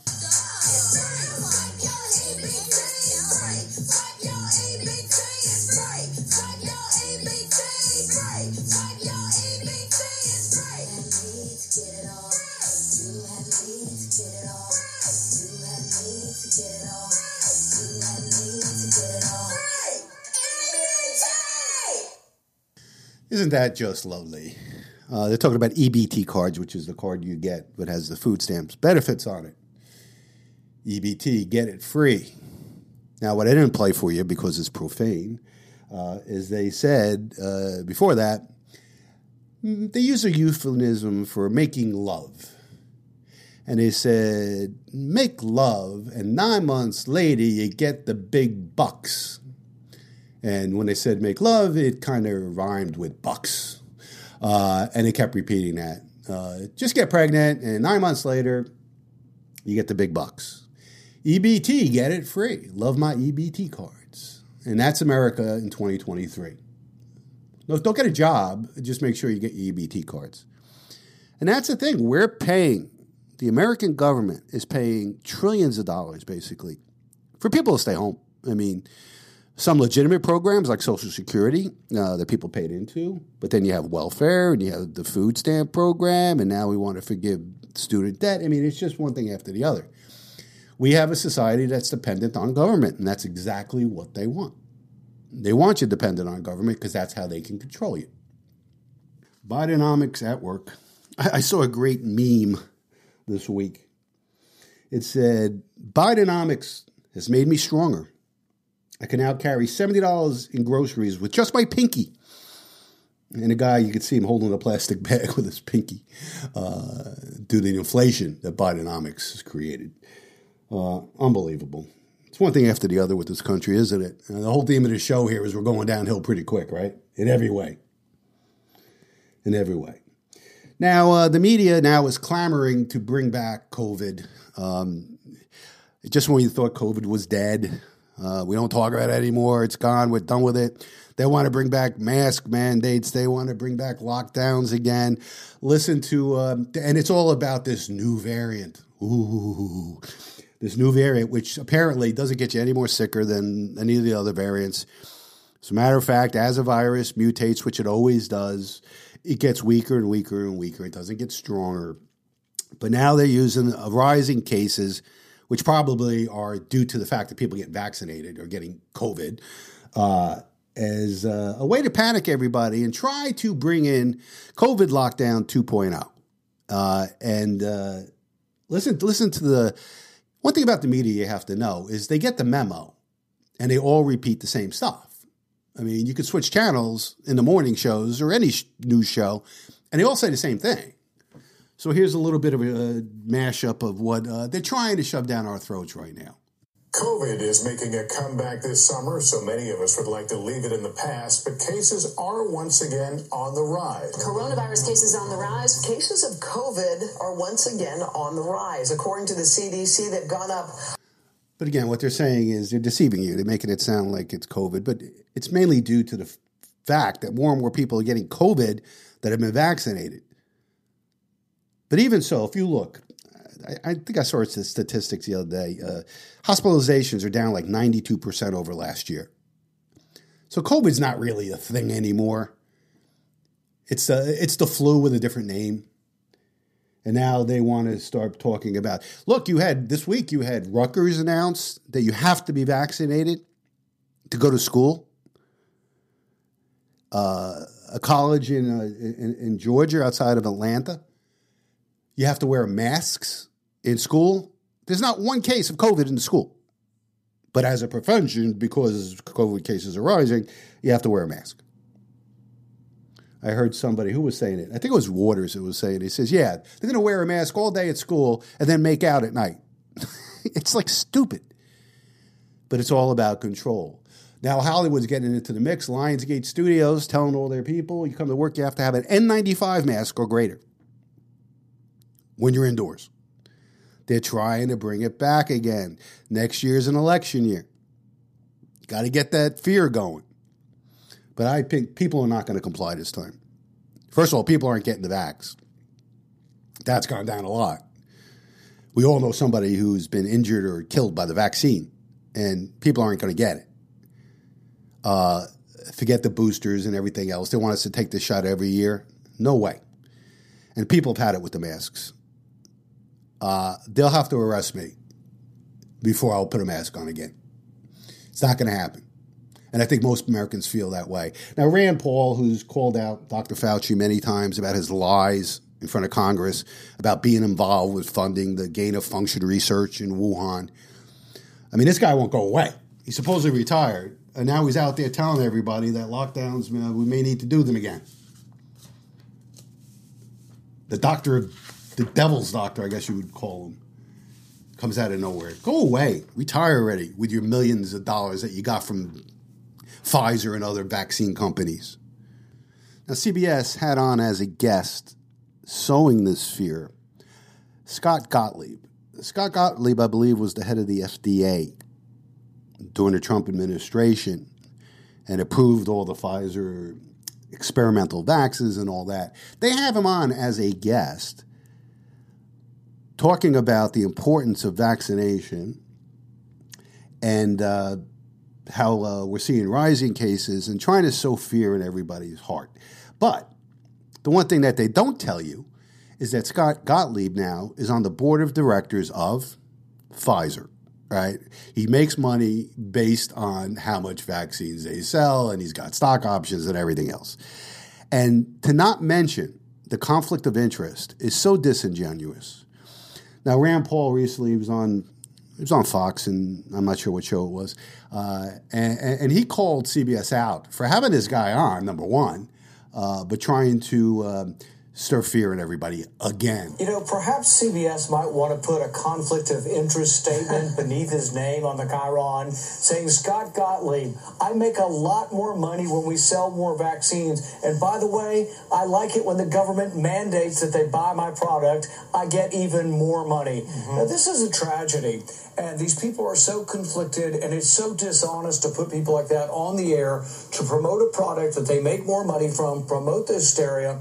This defies all logic, it defies science, and it defies common sense. That university that's wanting to mask up and do all this testing, zero cases. But even worse than that, even when COVID was really more potent in 2020, the death rate for young, healthy people turned out to be close to zero.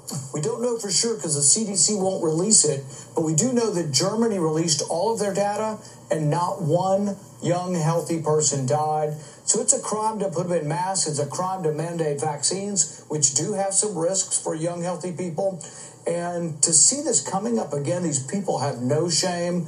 But I promise you, we are not going to lay down and take it again. There will be more resistance the next time, and we will fight back, and we will point out that they are making money off of this. These are not high minded people. They are making money off of us and making money off of generating hysteria.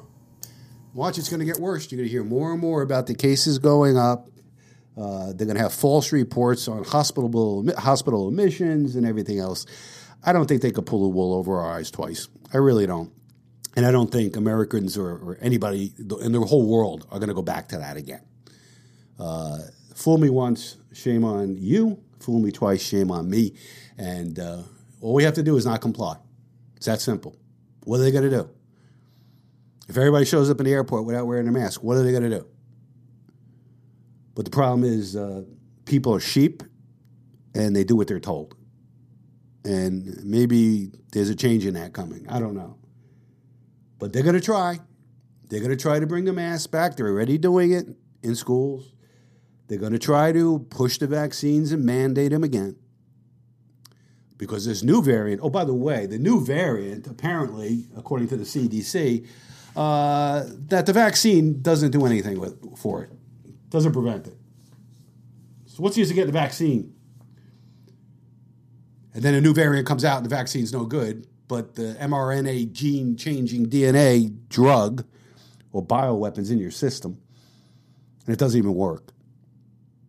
It's outrageous. How this thing is still available and hasn't been shut down, these vaccines, I don't know. And now they're trying to bring out an mRNA. Pfizer's bringing out a flu vaccine with it in it. Uh, this stuff's going to be in all the vaccines. I'm not sure I'd give my kids any vaccines when they were born now. I don't know what's in them. You know, we we just trust Big Pharma that, you know, oh, we have to get smallpox vaccine. It's just what you do. I tell you, it seems like they're trying to kill us. Uh, uh, I'd be very, very concerned if I had an infant and I had to give him vaccines right now. Something doesn't seem right. All right, let's take a short break, then we'll come back and we'll wrap up today's program.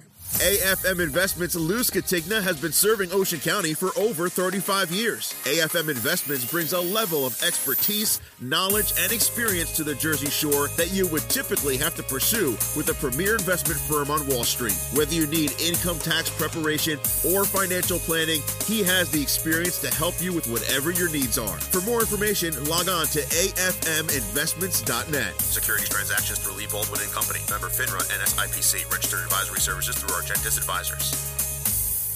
Do you have a home to sell? Do you need to buy a home? Or maybe you would like to consider a career in real estate? Well, you need to contact my brother, Mark Scatigna. He's the broker manager of Coldwell Banker Flanagan Realty on Route 70 in Manchester. Mark has helped so many of my clients with either the sale of their home or to purchase a new home. All of them could not have been happier with his help. What about an exciting new career in real estate? Maybe you're finding you have more time on your hands than you would like to after retiring from your full time job and are also looking to make some extra income. With flexible hours to still enjoy your free time and income that could be limitless, Mark could train you to be as successful as you would like to be and enjoy a rewarding career in real estate. For help with any of your real estate needs, as well as any information on a career in real estate, call my brother Mark Scatigna at Coldwell Banker Flanagan Realty. His number is 732 657 6200. That's 732 657 6200. Mark Scatigna, Coldwell Banker Flanagan Realty. Give him a call. You'll be happy you did. Welcome back to the Financial Physician. To you by Pfizer. Hey, who snuck that in? I think I've been hacked.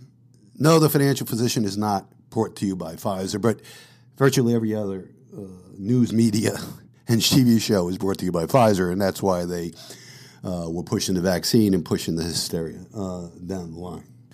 Right, let's end the show talking about the woke craziness. Wouldn't be a Financial Physician show unless we touch base on this, because a week doesn't go by where more and more insanity doesn't come out. Uh, current and former Border Patrol officials torched the Biden administration for prioritizing the celebration of Chest Feeding Awareness Month amid a severely worsening migrant crisis. According to the outlet, the Daily Caller, Customs and Border Protection uh, sent an agency wide email on Tuesday promoting National Breast Chest Feeding Awareness Month. The email reaffirmed the CBP's commitment to providing all workers who breast chest feed with quote unquote lactation support. Okay.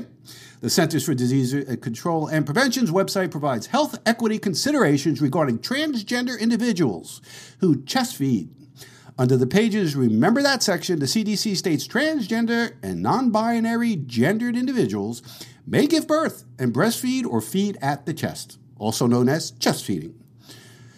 Uh, an individual does not need to have given birth to breastfeed or chest feed, the CDC continues. Some families may have other preferred terminology for how they feed their babies, such as nursing, chest feeding, or body feeding.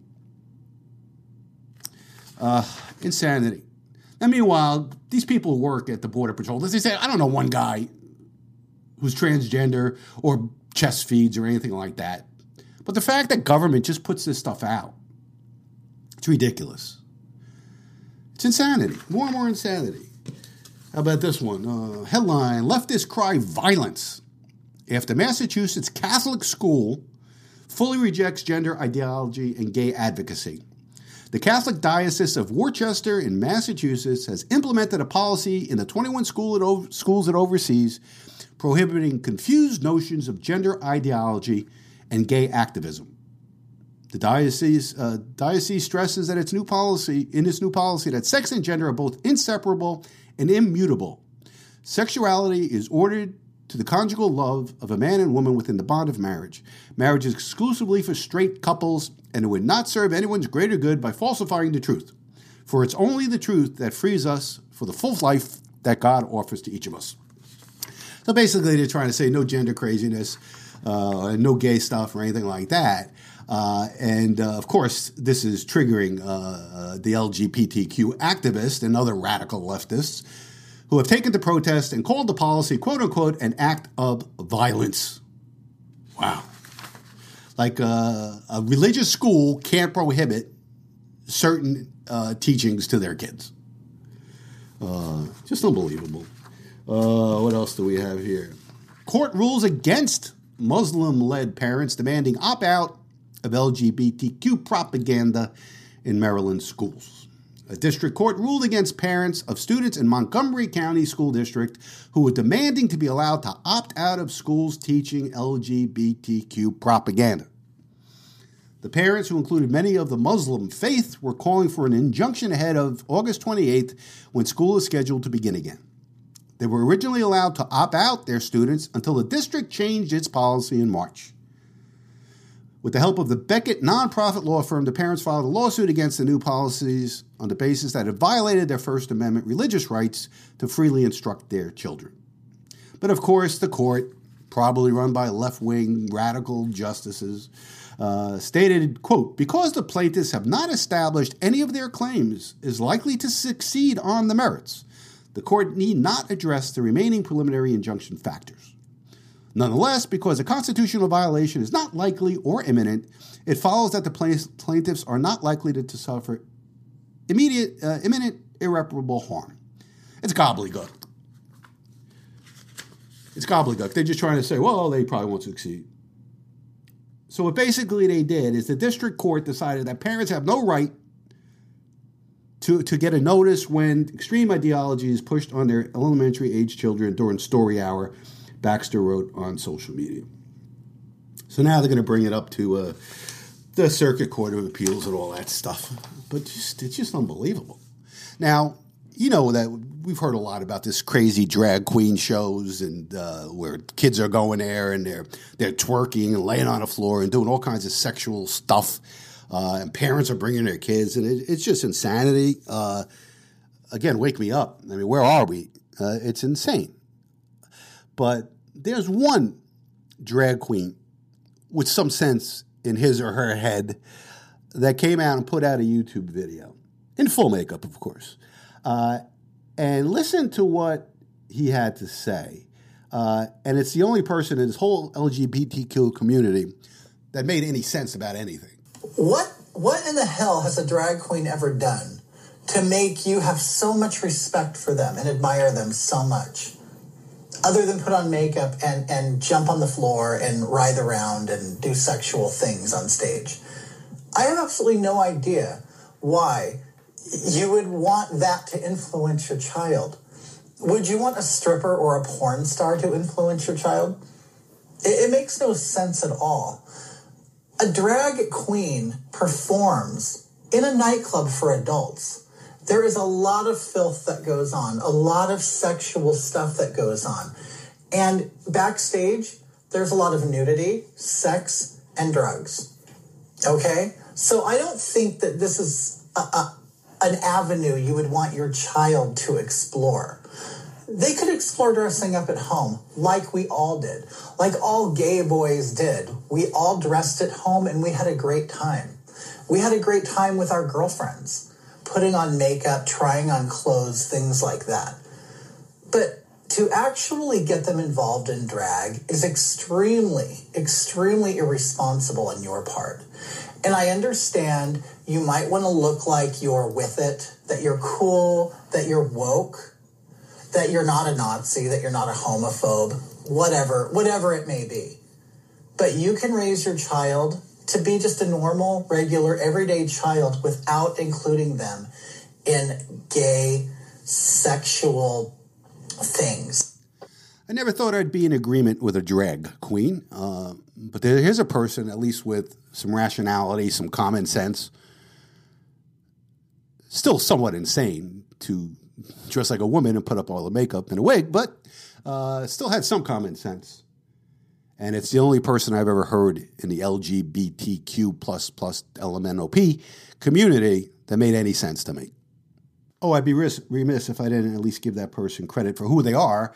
Uh, the name of that drag queen is Kitty Demure.